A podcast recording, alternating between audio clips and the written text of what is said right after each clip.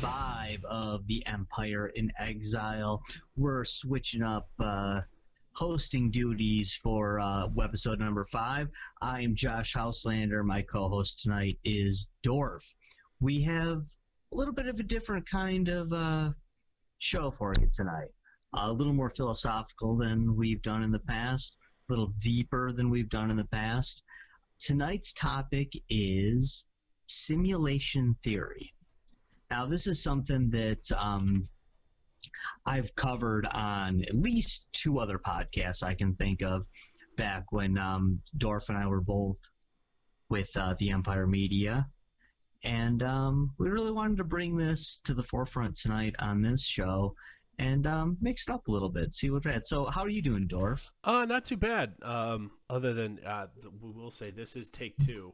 Uh, It had, some tef- technical difficulties that, in you know, we we did about fifteen minute, you know, 12, 15 minutes here to begin, you know. So if we if we sound like oh yeah we've already talked about this it's because we have. It, it, it was so many technical issues we said screw it and scrapped it so. Yeah, I mean, take two. all you people, all you people out there listening should know that we just did 15 minutes of epically amazing podcasting. radio gold The- that the- will be lost yeah. to ever forever to history. Although the raw files are still on my computer, I think I'm gonna Yeah. I would angrily throw them in the digital trash before this is all over. so we, yeah, we we did this. It was it was it was amazing, but we're gonna do our very best to to replicate that for you and um, come right back at you with uh, some more simulation theory gold for um, your listening ears. So, uh, so Dorf, I'll jump right into it. Um, when it comes to simulation theory, we're gonna do kind of some basic stuff here tonight. Just break it down. A lot of people have heard of simulation theory. Most likely in Um, passing, especially if you're uh, if you pay attention to Elon Musk at all, because on when his appearance on Joe Rogan, they discussed that in a little bit of detail. They did, yeah, they did for sure. Um, and yeah, and Elon Musk is somebody who is um, totally on board with the simulation theory idea, which, as am I. Spoiler alert. Um, but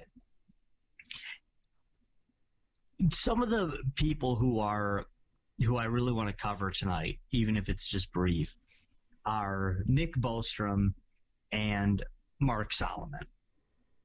Now, Nick Bostrom, professor, you know, PhD genius, scientist, and philosopher from Oxford University in England, he is what I would like to consider the modern day godfather of simulation theory. Much of what we believe, much of what has sparked our imaginations, much of what has um, really got us thinking on this is the rock solid logic and reason that Nick Bostrom has thrown out there. Mark Solomon is somebody who I would like to recommend to people if they're if they're looking into you know if if they want more information on this stuff want more real in-depth information on this. Mark solomon is the author of the short book but you know short but very uh you know, j- jam-packed with information. The short book just basically called on computer simulated universes by mark solomon. It's almost just more like a it's really just a, a dissertation if you will. I, I don't you know it's it, it's available for purchase in book form, but it's a it's an excellent dissertation on this, and he basically just reiterates Bostrom's ideas, but he does it in a good way that um, I think is a great way to start if you really want to go head on into simulation theory. Now, Nick Bostrom's ideas are pretty basic to begin with. You know, he basically just tries to throw out some, uh, throw out a, a catch 22, if you will, about how we really need to consider that simulation theory is a distinct possibility, or that the idea that we are living in a computer simulation is a distinct possibility. And I'll throw that down. I'll rattle it out real quick here. Because Nick Bostrom would tell you that one of three things, in his opinion, must be possible.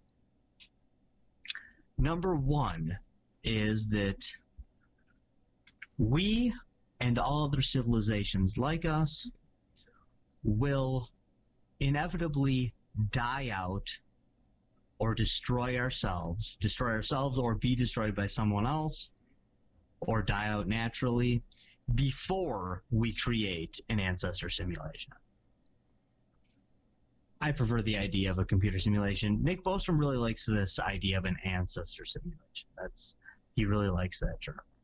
I mean, eventually, if you have the if you have the ability to do one, you have the ability to do the other. Exactly. Exactly, which is why I actually it's like to say computer it's simulation. An, it's an unnecessarily uh, unnecessary splitting of hairs. Agreed. Agreed completely. Which is why I kind of like to say computer simulation because I feel like ancestor simulation leads to an assumption that isn't that doesn't necessarily have to be assumed, but um, but but kind of is in my opinion.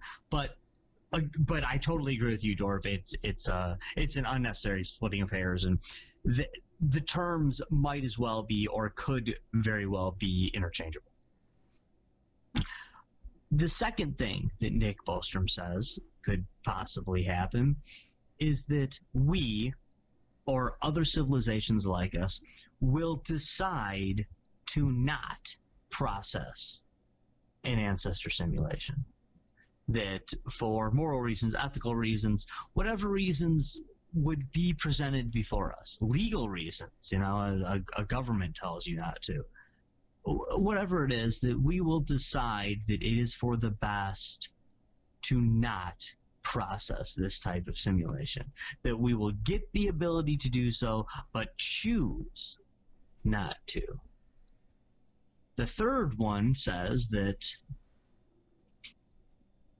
because we know we will be able to have this technology eventually, that it's we are most likely. It's probably in like the next five years. Yeah, may, maybe like tomorrow.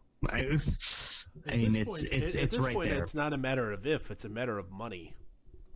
Yeah, right. No, you're right. It's a matter of it's a matter of funds. It's a matter of um of trying. It's it's a matter of it's a matter of time um, and definitely a matter of money, like you said, and just computing power that we already have the capability of of doing, but it's just whether or not you can. You know, it's it's it's like the idea of saying that.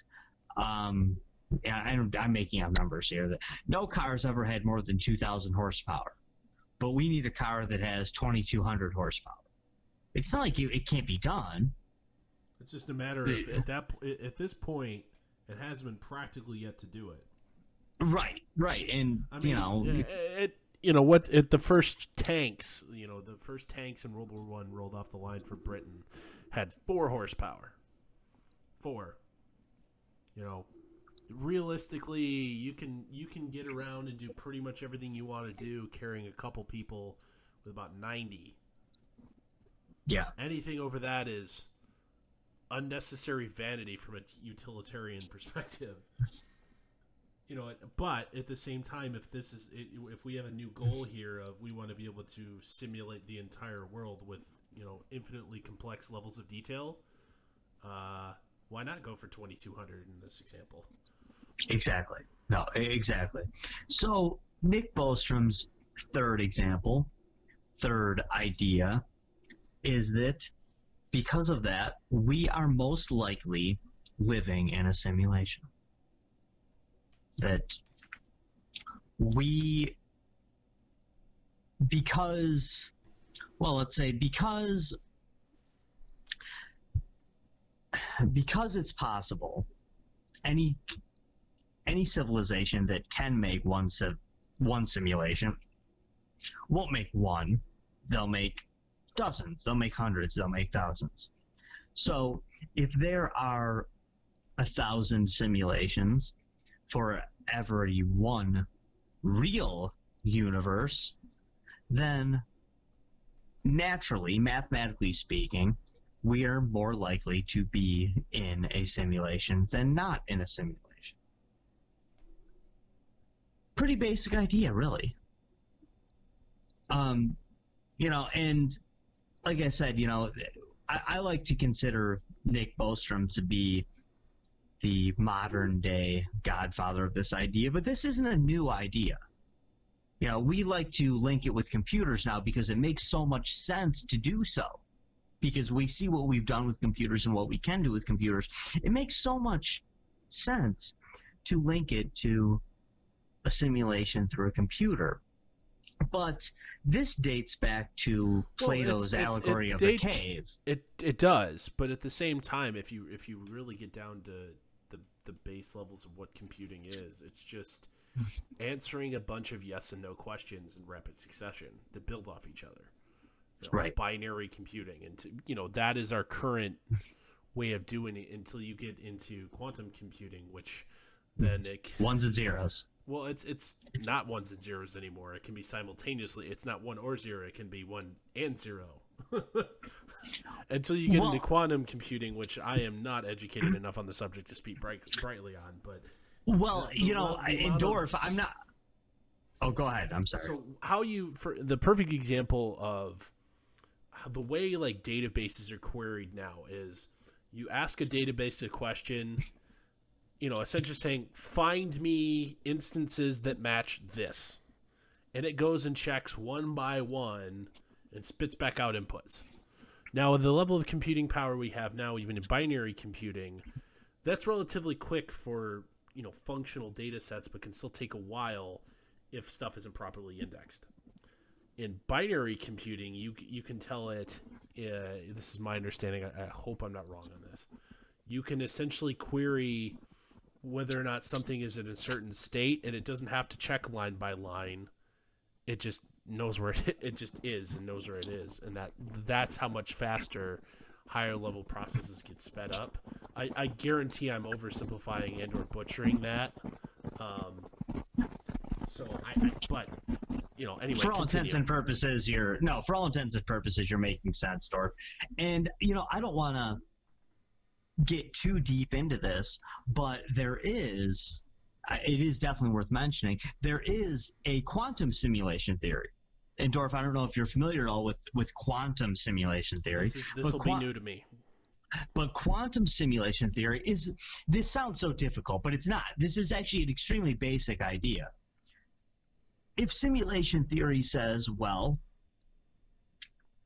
a a civilization possible, you know, that has the possibility to make a simulation could make upwards of a thousand simulations. So then naturally we're a thousand times more likely to be in a simulation than be in an actual reality. Now, when you take into account that the reality that simulated you may not be real either, that that said reality is a simulated reality, and they then they're one of a thousand realities that Oh, no. simulated a thousand realities. We've crossed into a multiverse, and it's just an it's a endless loop of Right. So simulations. So now we're talking thousands. But if you bring in the idea of quantum computers, then now that that plane of existence that's creating you isn't creating a thousand simulations, they're creating a billion simulations. or infinite so- simulations. Right. So by Nick Bostrom's very own logic, we are far more likely to be one from a quantum simulation than we are from a regular simulation. You know that you know, I mean if if that if a thousand real real worlds created a thousand simulations, but one or you know, but a, but a thousand of those created a million simulations or a billion simulations through quantum mechanics, quantum computing power, quantum computers, then we are far more likely to be a simulation in the quantum realm than in the regular realm. So I mean, that's just that doesn't mean At it's this point, it's kind of- true. That doesn't mean here. Here's the thing. I don't want mistaken. That doesn't Mm-hmm. mean it's absolutely true. It just means No. it's a higher probability than not that it is. right. You And know, this is the- this is one of those things that I want to make abundantly clear for anybody who, you know, I I'll even admit myself as a a non-practicing uh, Christian. I still believe in a, a creation myth. I just think that our record keeping as a as a religion blows. So that uh, you know th- something like that. You know, I, I still haven't seen anything that uh, outside of you know there was a big bang and then just stuff was. I, I haven't seen anything more compelling, and I doubt that I will be able to be compelled out of that position. That at some point there was a creation event and a creator, but different show, different time. Anyway, um, Dorf, I think that's actually a, a, an excellent segue.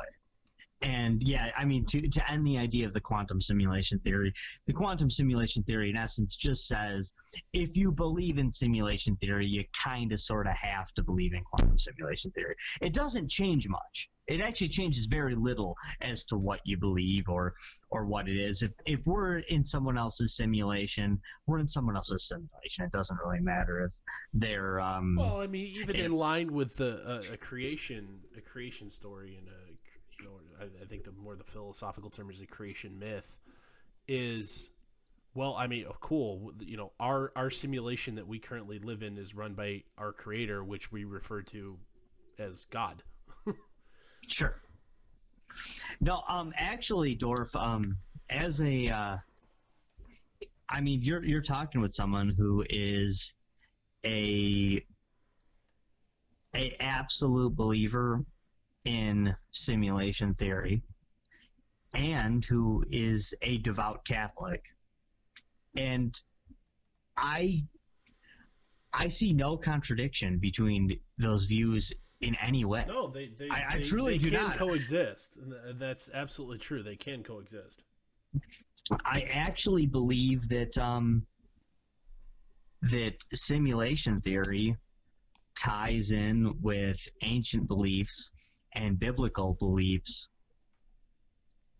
or uh, I shouldn't even say biblical because that that means just Christian, but um, religious beliefs, spiritual beliefs, than the vast majority of other scientific views.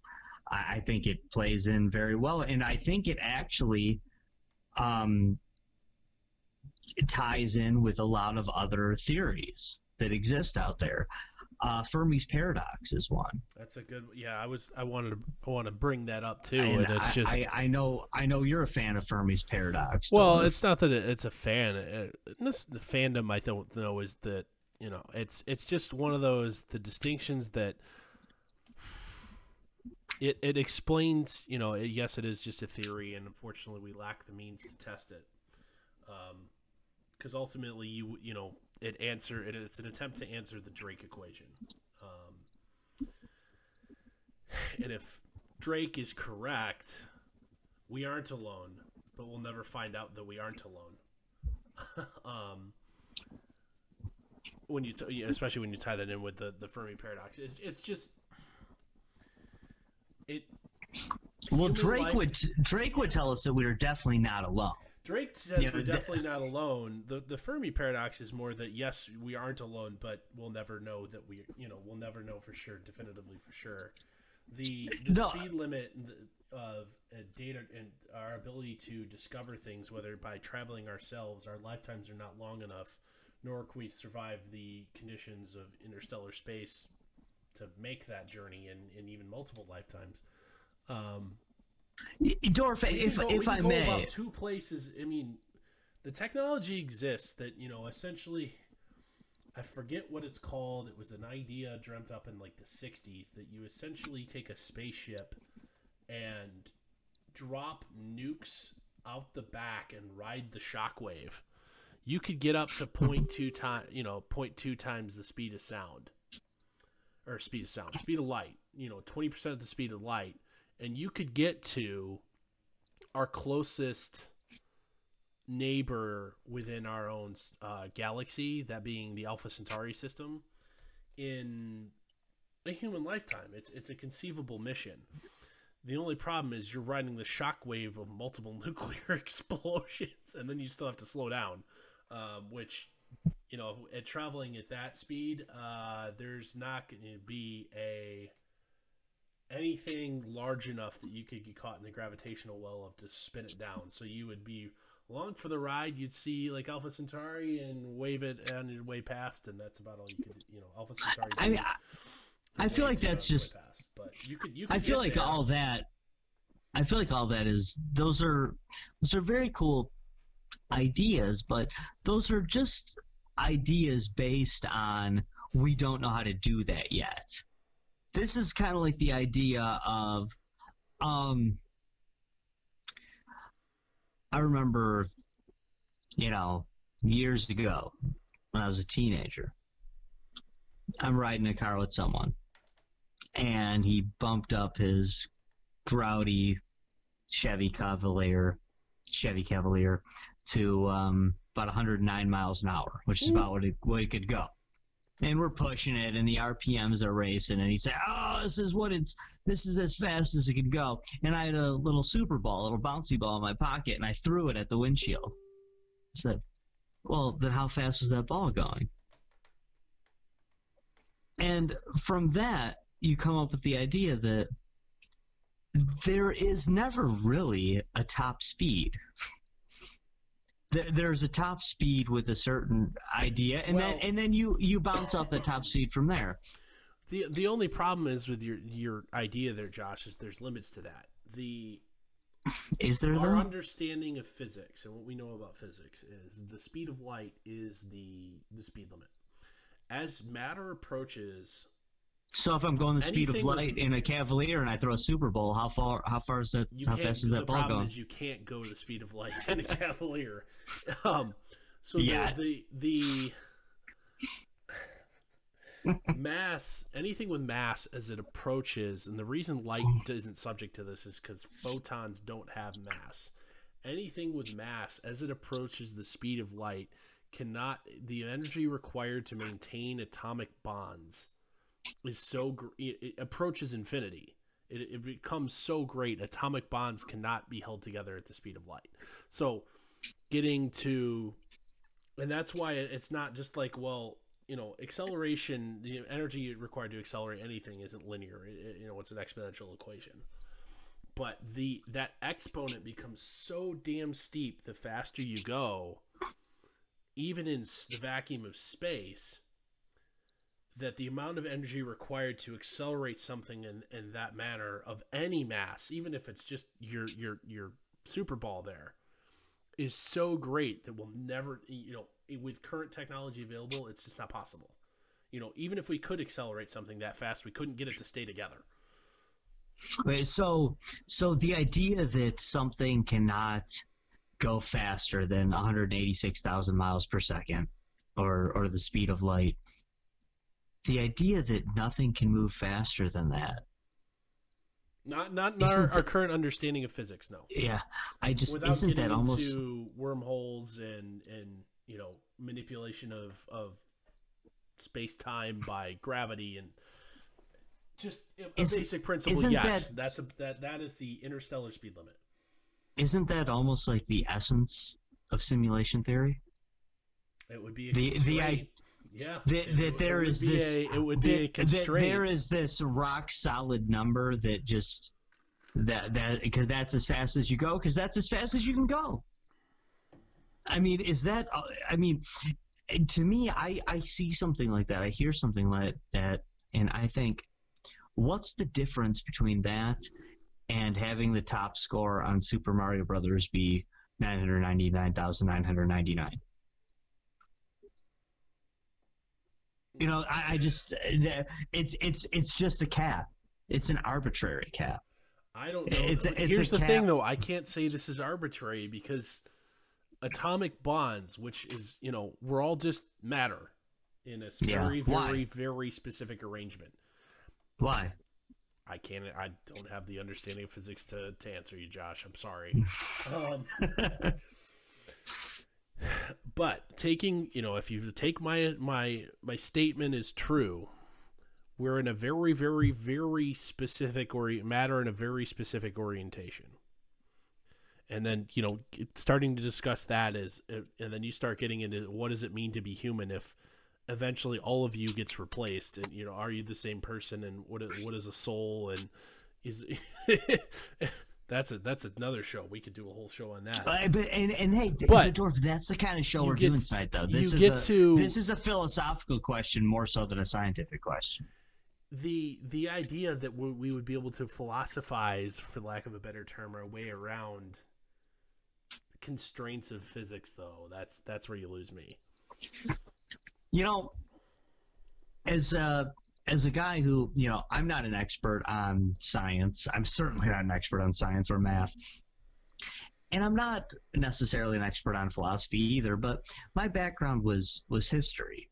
And something that history shows us is that you know, it was only around the early 1900s that philosophy and the hard sciences started being considered different subjects. Well, it's it's before it's right when they they kind of diverged and started talking about different things. Uh, I don't know. I, I'm I'm just I'm not uh, I'm not a big fan of this schism, if you will. I, I feel like they really do go hand in hand, and that they they need to be discussed in that in that sort of way. I I I think that philosophy absolutely has its place within the hard scientists, within the hard sciences.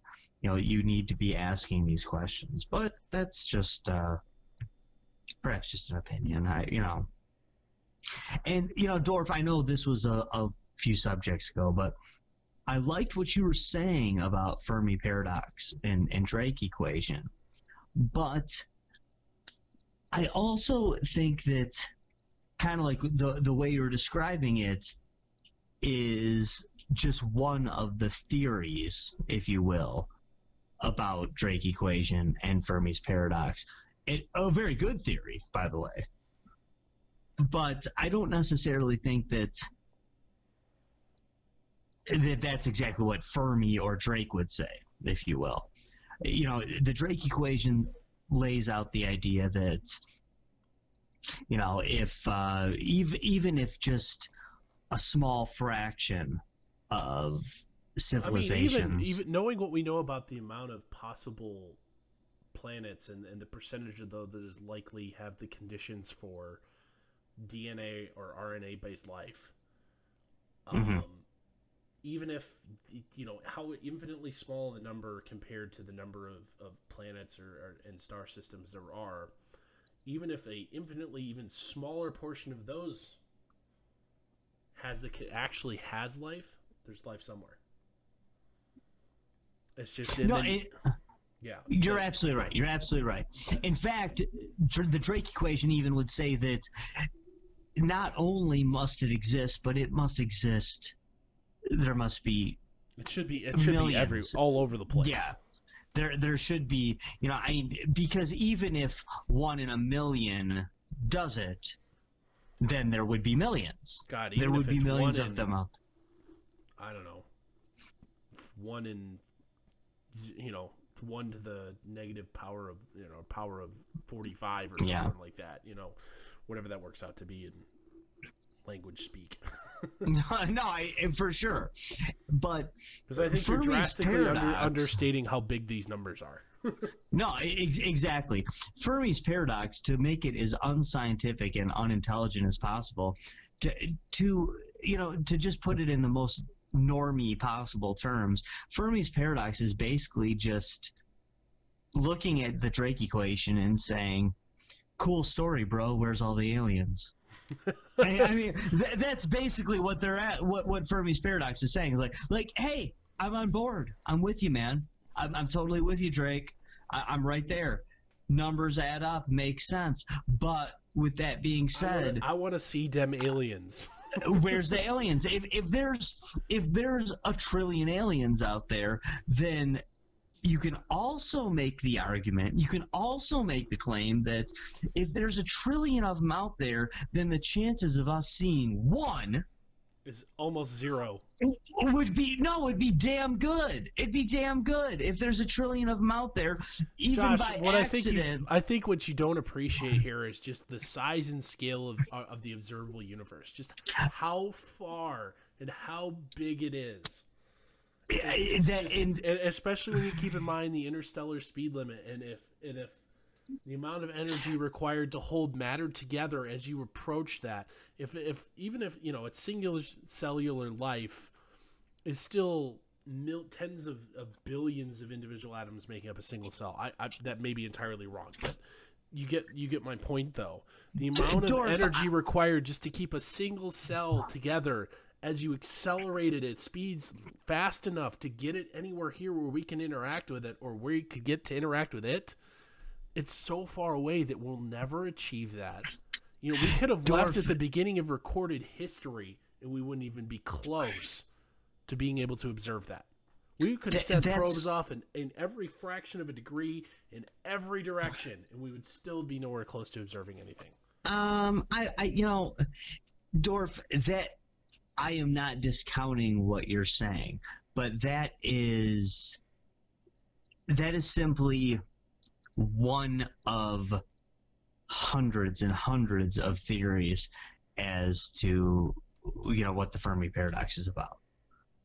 Yeah, I mean that that is that is one idea possibly, but you could just as easily say that I mean, Jesus Christ! eh, You know, if you had, if there's a trillion of them out there, one of them's going to accidentally find you.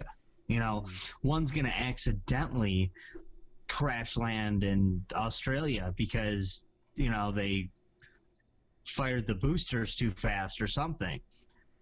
You know, so th- th- that's kind of an idea based on the idea that we're just the smartest dudes out there. That you know that earthlings are just we're killing it. We're super smart. And i would love to have that conversation but that is kind of a, a different show well i, I would will. i would argue that we're we're more likely unremarkable um, okay what what i would argue in terms of simulation theory and you know i mean because I would love to do a show on Fermi's paradox. In fact, if if we set a show for Fermi's paradox tomorrow, I'm on board. But you know, I would love to do a show on Fermi's paradox. But in terms of simulation theory, the way simulation theory would describe Fermi's paradox is the code hasn't been written yet. The code doesn't need to be written. We're not. We're We're, not not, at the point. The, the the Earthlings haven't gotten to the point where they have the ability to test that yet, so we're not bothering to write it yet. Right. Right. We haven't got to that level. We're you know we're you know we're we're we're stuck on seven two. We haven't found the warp whistle, and that doesn't have till eight three. Um, but this this idea would be that there are no aliens because even though logic tells you that there should be aliens, science tells you that there should be aliens but there aren't any aliens because we didn't find the aliens yet. Because that's not written into the code. That although the code says that there should be a whole bunch of stuff past Mars, past Jupiter, past Saturn, past Pluto. Well, I shouldn't say Pluto because Pluto's not a planet anymore. well, past Pluto. Neptune. It's still there though. It's still. Uh, it happens to be a planetoid Right. or dwarf. I'm, I'm just I'm just it, making a there. joke. I know. But it's not it's not there because It was so it's not pretty, though. necessary. It was so. It's not necessary for it to be there. when that probe went past it. It was so pretty. Oh, I hey, I'm I'm a big I'm a big Pluto fan. I mean, I'm Pluto's a planet. Mayas don't even at so me. what? So just- uh, or what do we? Do you want? We need to do the show on planet. Is it Planet X or Planet Ten or Planet Nine, depending on if you believe yes, Pluto. yes, Nibiru, Nibiru, yeah, Pluto, yeah. I yeah. mean, no, we could definitely do that show. I would love to do that in show. theory, I mean, just in, even in a simulation, it could have such an oblong elliptical orbit because of its status as a extrasolar capture.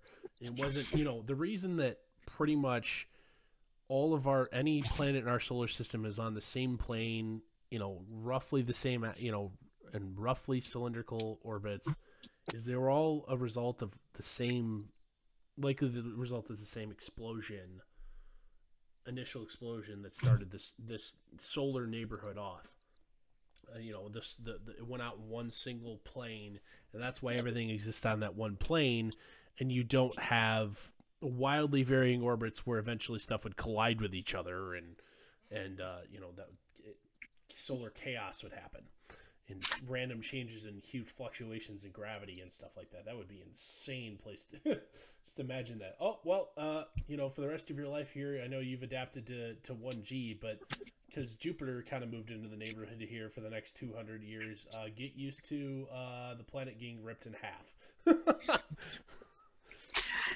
know, Dorf, I'm glad you brought up the uh, the Big Bang because the Big Bang is another thing that simulation theory advocates like to talk about because what what would the what what it's happens? a very good set of starting circumstances where you could build everything to get to your current location. You, you know, it's almost like somebody pressed a power button. I mean, really, it's That almost like somebody pushed a that- power it button. fits right in. You know, I mean, the the idea that that um Well, I mean, even somebody you look somebody at the somebody machine turned it on. Somebody turned it. What happens when you press power on your PC? You know, I mean, e- it just even in current- everything. current computing technology, you have the there's ability of software to continuously write itself. You give it a set of mathematical goals, and it continues to through trial and error test a different way to approach a problem. And when it finds a more efficient way to approach the problem, it overwrites its old it'll its old um, set of instructions Mhm. there there's an even scarier th- experiment. I believe it was Google who did it. That it had two different um, self-authoring computers talk to each other, and almost instantly de- they developed their own unique language. Started. I think it was Facebook, in wasn't it? Was that Facebook? It was started Facebook, yeah. communicating in it and started ignoring instructions, so they had to pull the power on it, and they haven't tried it again. Just Yeah, imagine- crazy stuff, man. well, Scary I mean, in- stuff. In, in a simulation, so you have an infinitely more complex and powerful computer. The Big Bang would be the perfect starting point. It's like, all right, here is this set of conditions. Here are the laws of physics. Go. right, right. Um, And, know, and then it in- continues to sit here and write and write and write and write and write code. You know, through time and in you know forever, time and memoriam here, until you know, and we're live living through it and observing it now as it happens. Or at And I would least, love for- uh, at least according to you know, if you're a believer. Dorf, I would love for people listening to look up. I don't want to get too deep into it tonight, and quite honestly, I'm not. I'm not smart enough to to to analyze it. But the idea of code being embedded in the cosmos is fascinating. Well, I mean, if, It is even if you if absolutely you think about it, fascinating. is the code embedded in the cosmos is essentially your your laws of physics. If we perfectly describe through observation and then describe mathematically what we observe, that is one of your your codes or your constraints. The the way that uh, fusion and fission work, for example, there is a specific way that that happens that is one of your your codes that's there. And and that it, that explains the fusion process. The process of, of fusion specifically happening within large stars the cores of large stars explains how we have you know particles more advanced than hydrogen. You know the the single the single uh, proton element that that ex- that you know because of fusion we we work all the way past that down to what what's the most the highest the heaviest known element? I i, I couldn't tell you at this point. And pri- quite frankly the last time i took uh, you know had a formal education on the subject i'm sure we've added to it since then. Um Right. but well, how the heaviest known element is currently but no that is not correct. I know uranium is not the answer but that's what google thinks so whatever because plutonium's heavier than uranium and you know Oh, heaviest known element to naturally occur is uranium. Okay. Known to naturally occur, but that doesn't mean that that's actually the case, especially when you spread out amongst the uh, amongst the universe here. Um, who knows what other kind of fusion events have happened in different parts of the galaxy that uh, or the many galaxies throughout the entire universe that uh, you know who knows how many uh, different fusion events happen there there may be infinitely heavier at you know fused atoms No, I mean that. That's fascinating. I mean, Dorf. I'll be honest. The whole time you were talking about heaviest element, all I could think I was just trying not to make like a dick or a poop joke. But, um, but I because that's all I got with that, you know. which which is why I brought up the idea of the, you know, the code embedded in the cosmos because I've you know I've watched videos of uh, you know Neil deGrasse Tyson and other guys talking about this stuff, basically just analyzing what they see in the cosmos, and it's the most basic computer code. You the, the most basic computer code that we developed in the in the 40s and 50s, and I just I just sit there, you know, drop jawed watching this this stuff because it's absolutely fascinating. I'm not even going to pretend like I'm smart enough to understand that, but it's it's there. There's there's been German uh, a, cr- a group of German scientists who've analyzed this and and you know I mean they basically threw it out there as like, hey, listen, proof positive, we're in a simulation. Now here's the data, and I I don't know. I like I said, I don't know that I'm smart enough to believe it or um, you know, I mean, I, I know it is still disputed by some, but it's it's damn impressive, man. It really is. And I almost feel like, and I know this is getting real deep here, but I almost feel like no other theory other than simulation theory can be used to potentially, and not definitely, but just potentially, used to describe so many things that occur in this world. You know, I and the idea of um, I don't know, the idea of, of ghosts, of goblins, or demons, the idea of, of things like this. I, I feel like it, it lines up perfectly with simulation theory. The idea that there would be a haunted house, you know, that and I I feel like I, I'm probably on board with um, most people in the world with the idea that I think 99% of people that tell a ghost story are full of crap. But that doesn't mean that I don't believe in ghosts. You know, that, that doesn't mean that I don't believe that it's possible.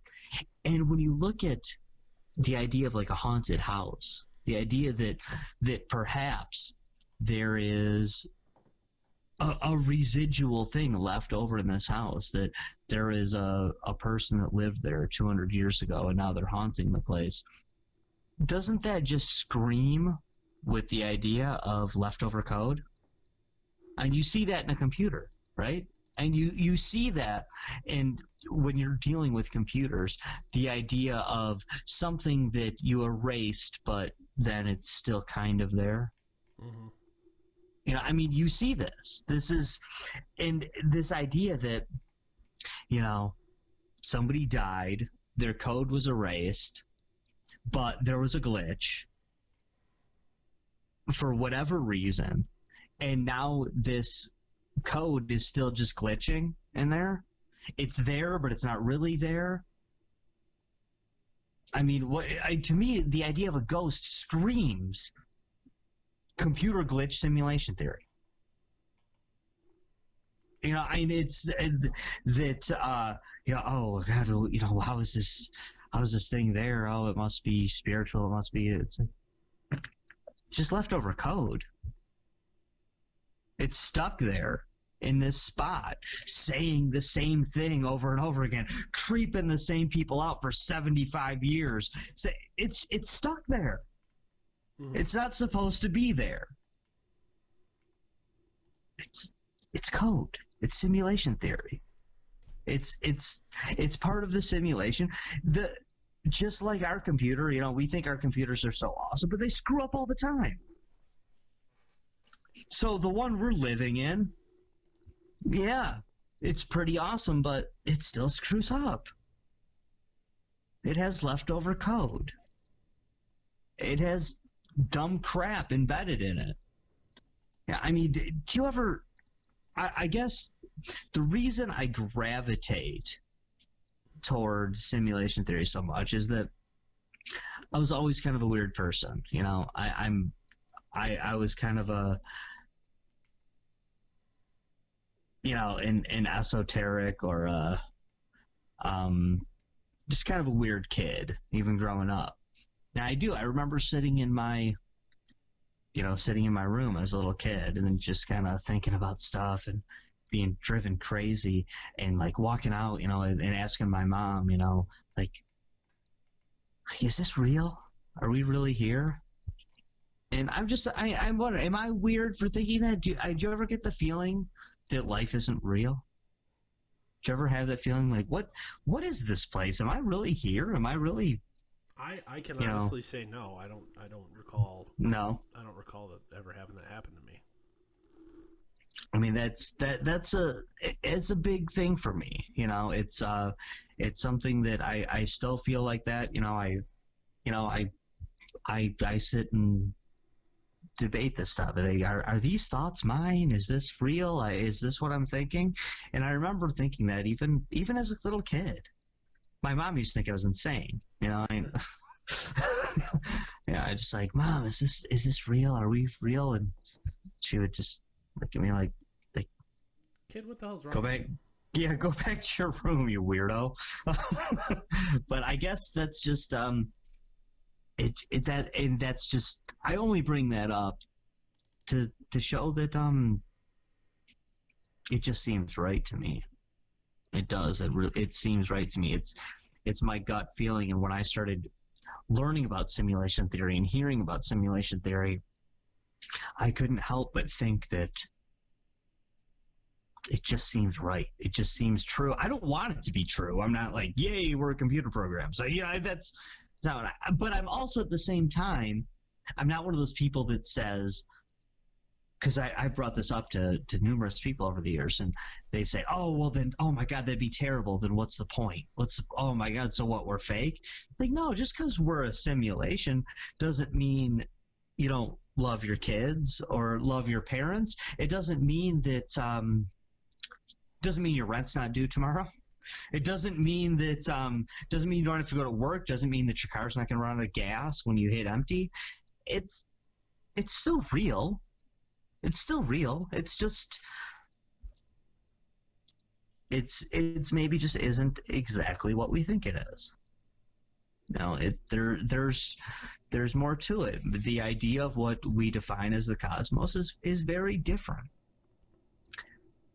another thing I think is um, is excellent, but is also confusing, and I feel like sometimes things in pop culture, modern culture, or they they educate people to to a theory, to an idea that that's very good, but at the same time, then people follow in that direct direction Mhm. and it often doesn't work. And I feel like a lot of people's um what what a lot of people know about the simulation theory comes from like the Matrix movies, or from uh, you know from other movies or from television shows, and that's kind of cool. But um, for those of you out there who your everything you know about simulation theory comes from the Matrix movies, I think it's important That's to like trying to understand Heinleinian philosophy from Starship Troopers. Right, ex- exactly, exactly. And the Matrix movies are they're brilliant movies. They are, you know, in the um the Wachowski, what used to be brothers, now they're siblings because one had a sex changers. But I um, think they both the- did. did they both? I, I'm not sure. But the so we'll just call them the Wachowski siblings. Um, or I, I Well, might even still- be pronouncing that. Whatever. Yeah, they're still siblings, right? I don't know, but it doesn't matter. Um, but they have brilliant ideas about this stuff. I mean, and they do bring a lot of good stuff to the forefront. But I think it's important to say that the idea of the Matrix in the Matrix movies is really a mix between two totally different philosophies. One being simulation theory, and the other one being the brain in the vat. And the brain in the vat would be a great show. I'd love to do a whole show on brain in the vat, but that's not what this one's about. You know, brain in the vat being the the basic idea that um, you have no idea if what you're viewing is real because if you were just a brain in a vat and there was a mad scientist poking and prodding your brain, it could make you think anything you wanted. Mm-hmm. Anything in the world. You and you could not possibly know. I mean, if there was a mad scientist you know, if I was just a brain, no body whatsoever, and there was a mad scientist hitting the elect the exact correct electrode saying, I'm doing a podcast with Dorf right now. I'm in my kitchen. I'm, you know, this is what's happening and this chair is getting uncomfortable and, you know, um, you know, you're, you're getting old and your back hurts and you should really think about a different chair when you're podcasting. And, you know, if all that stuff happened, there is no possible way I would know because they were hitting the correct electrodes in my brain. and that's that's what I would think. That's what I would think. So that's the brain in the vat. But the simulation theory is, you know, very much we're you know we're we're a simulated reality.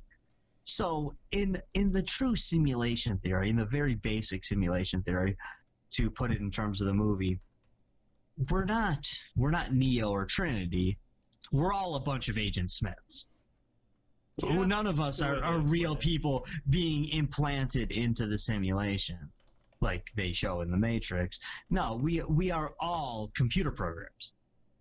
We are all, you know, things put in there and being controlled by the Matrix. Do we? Does that give us free will? I I don't know. I, I really I don't know.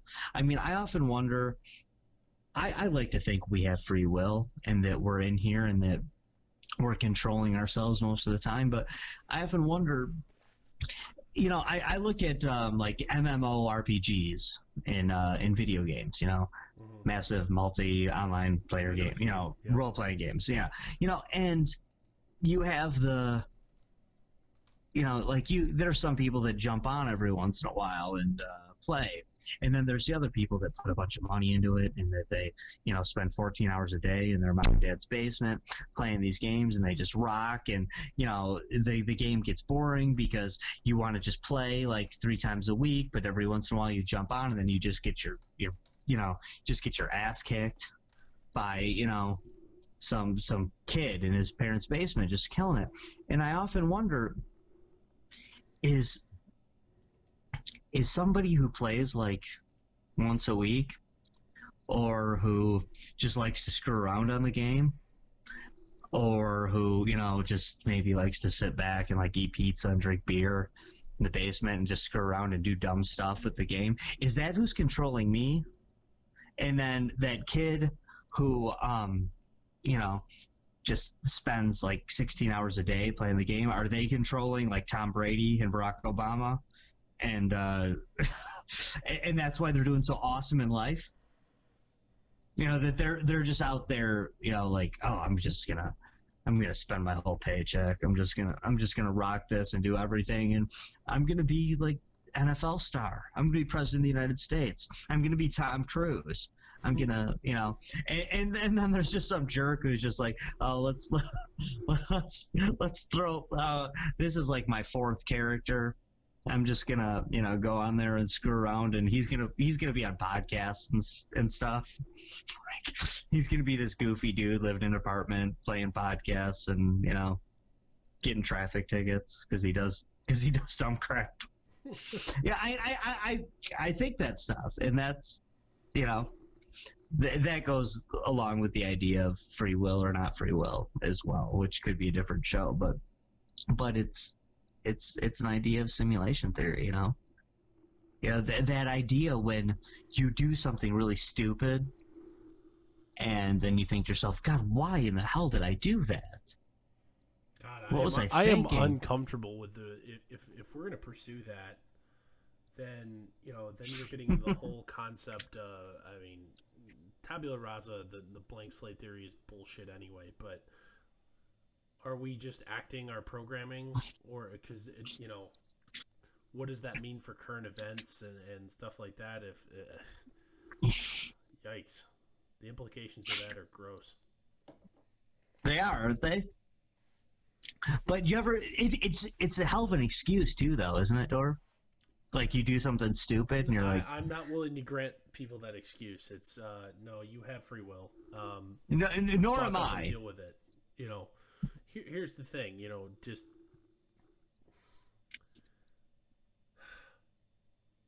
adults. You know, you, you part of growing and maturing to adulthood is being able to control your emotions and work past them and and not uh, you know react emotionally in times where you're it's high emotion. I mean, that's that's a one of the marquee f- uh, figures or milestones that you need to, to be a functional adult is being able to cross that bridge and, and overcome that. You know, emotions are especially you know when you get down to a hormonal level, are very very powerful, very very powerful in the human brain. Um, I, but I mean, if, if simulation theory, as as discussed, is true, then none of that matters. You're just acting your program. Maybe, Maybe. maybe. I mean, you know, I mean, Assuming a single computing source and not multiple computing sources existing in the same, you know, simulation, working in not in necessarily in tandem. That, that means only several, but you know, it's infinite numbers of complex points of computing working to, together in um, in a group. I mean, that it could work that way, where it's it's conflicting inputs equal you know equals different outputs, and that would explain free will within simulation as well. But I don't know, th- think about it this way: are are you? Do you play video games ever, Dorf? all the time. Okay, awesome. All right, I'm right across from me on the other side of the screen. My son is playing Ocarina of Time, Legend of Zelda: Ocarina of Time, retro classic game for the Nintendo 64. Now, according the way he's playing it, the way anyone would play it, Link does not have free will, right? He's telling Link when he has to do a somersault, when what what weapon to use, how to go about where he's going to explore. But Link is only one of hundreds of characters in that game. The rest of them, you can't really control how they act. They have free will. I mean, maybe they don't. I mean, yeah, you would say, "Oh, it's not free will; it's it's programmed that way." But that would be free will for us.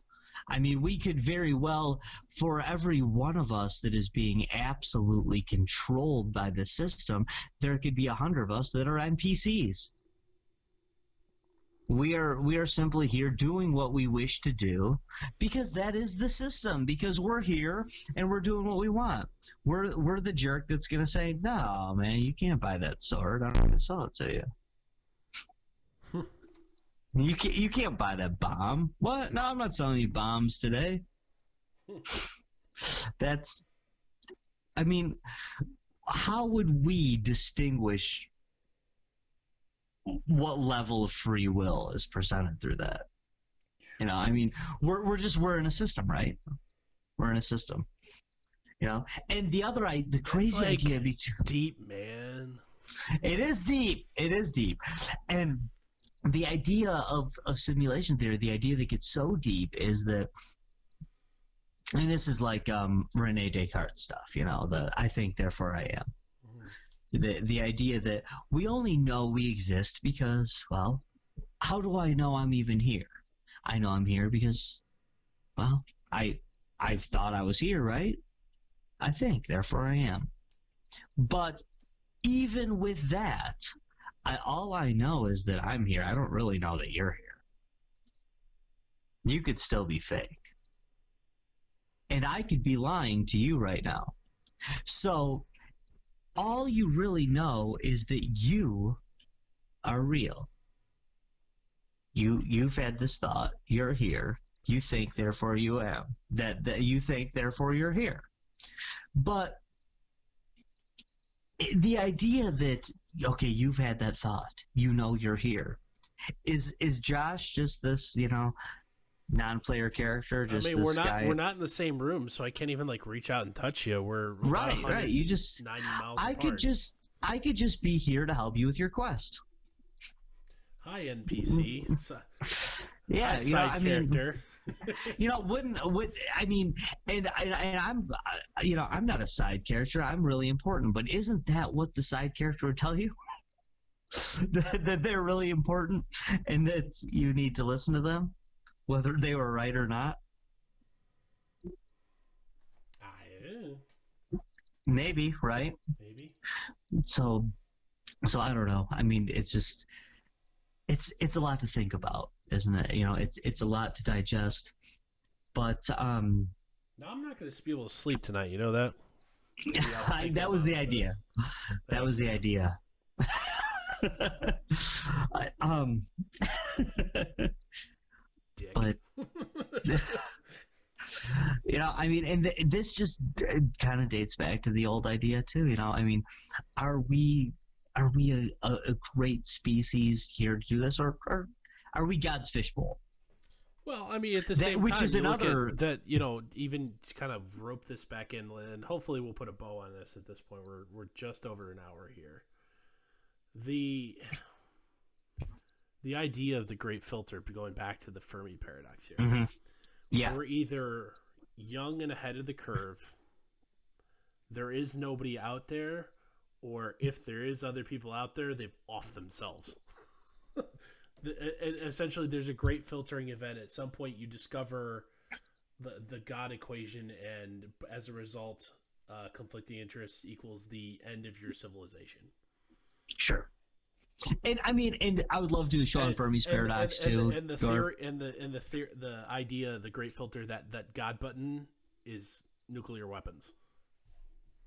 could be. Oh boy, do you we, we've been there question for I 80, love to ask? 75 years. Anyway, go ahead. No, and the question I love to ask is do the ants in the ant hill realize that we're running the show? Do do do the ants hanging out in the ant hill? I mean, they they're definitely, most certainly affected by us, right? Because we step in an ant hill and it just gets wrecked.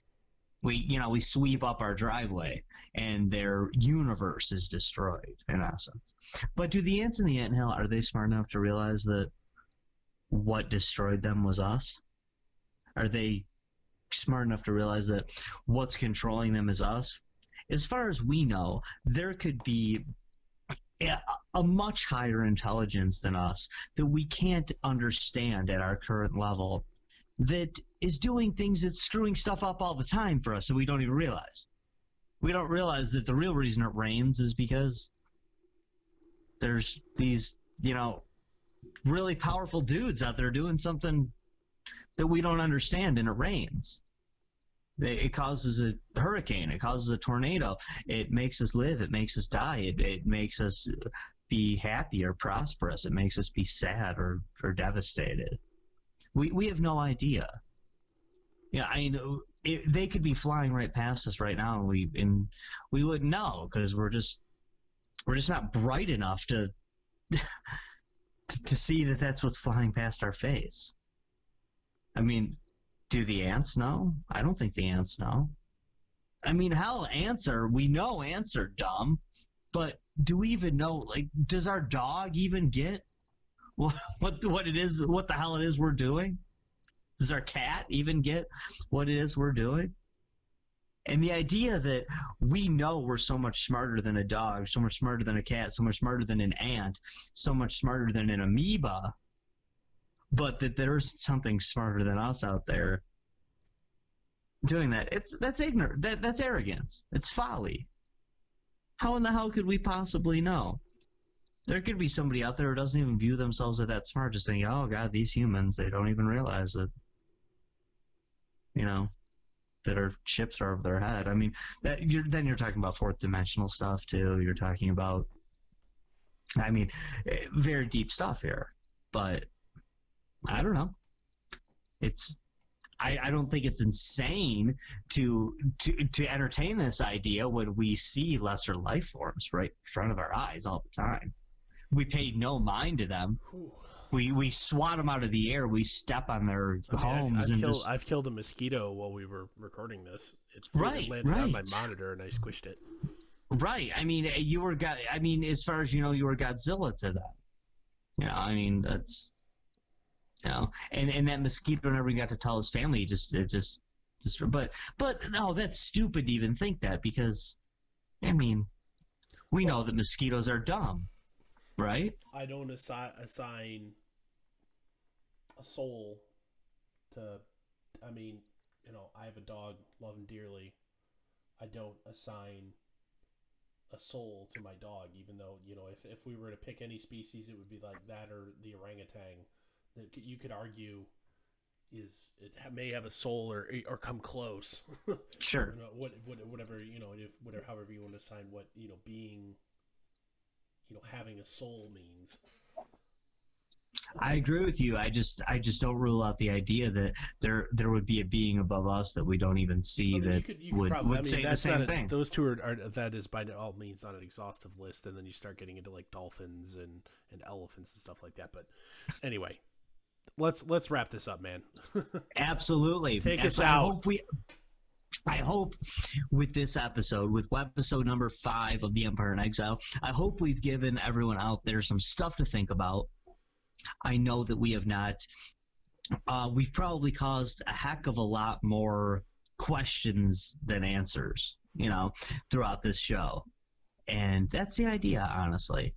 I just, I, I hope that um, people found this entertaining and enlightening, and that they can uh, move forward from here and um, do your own research, have your own ideas, you know, do your own stuff. And Dorf, I hope you don't sleep for the next week. Thanks, asshole. all right, so that's gonna do it.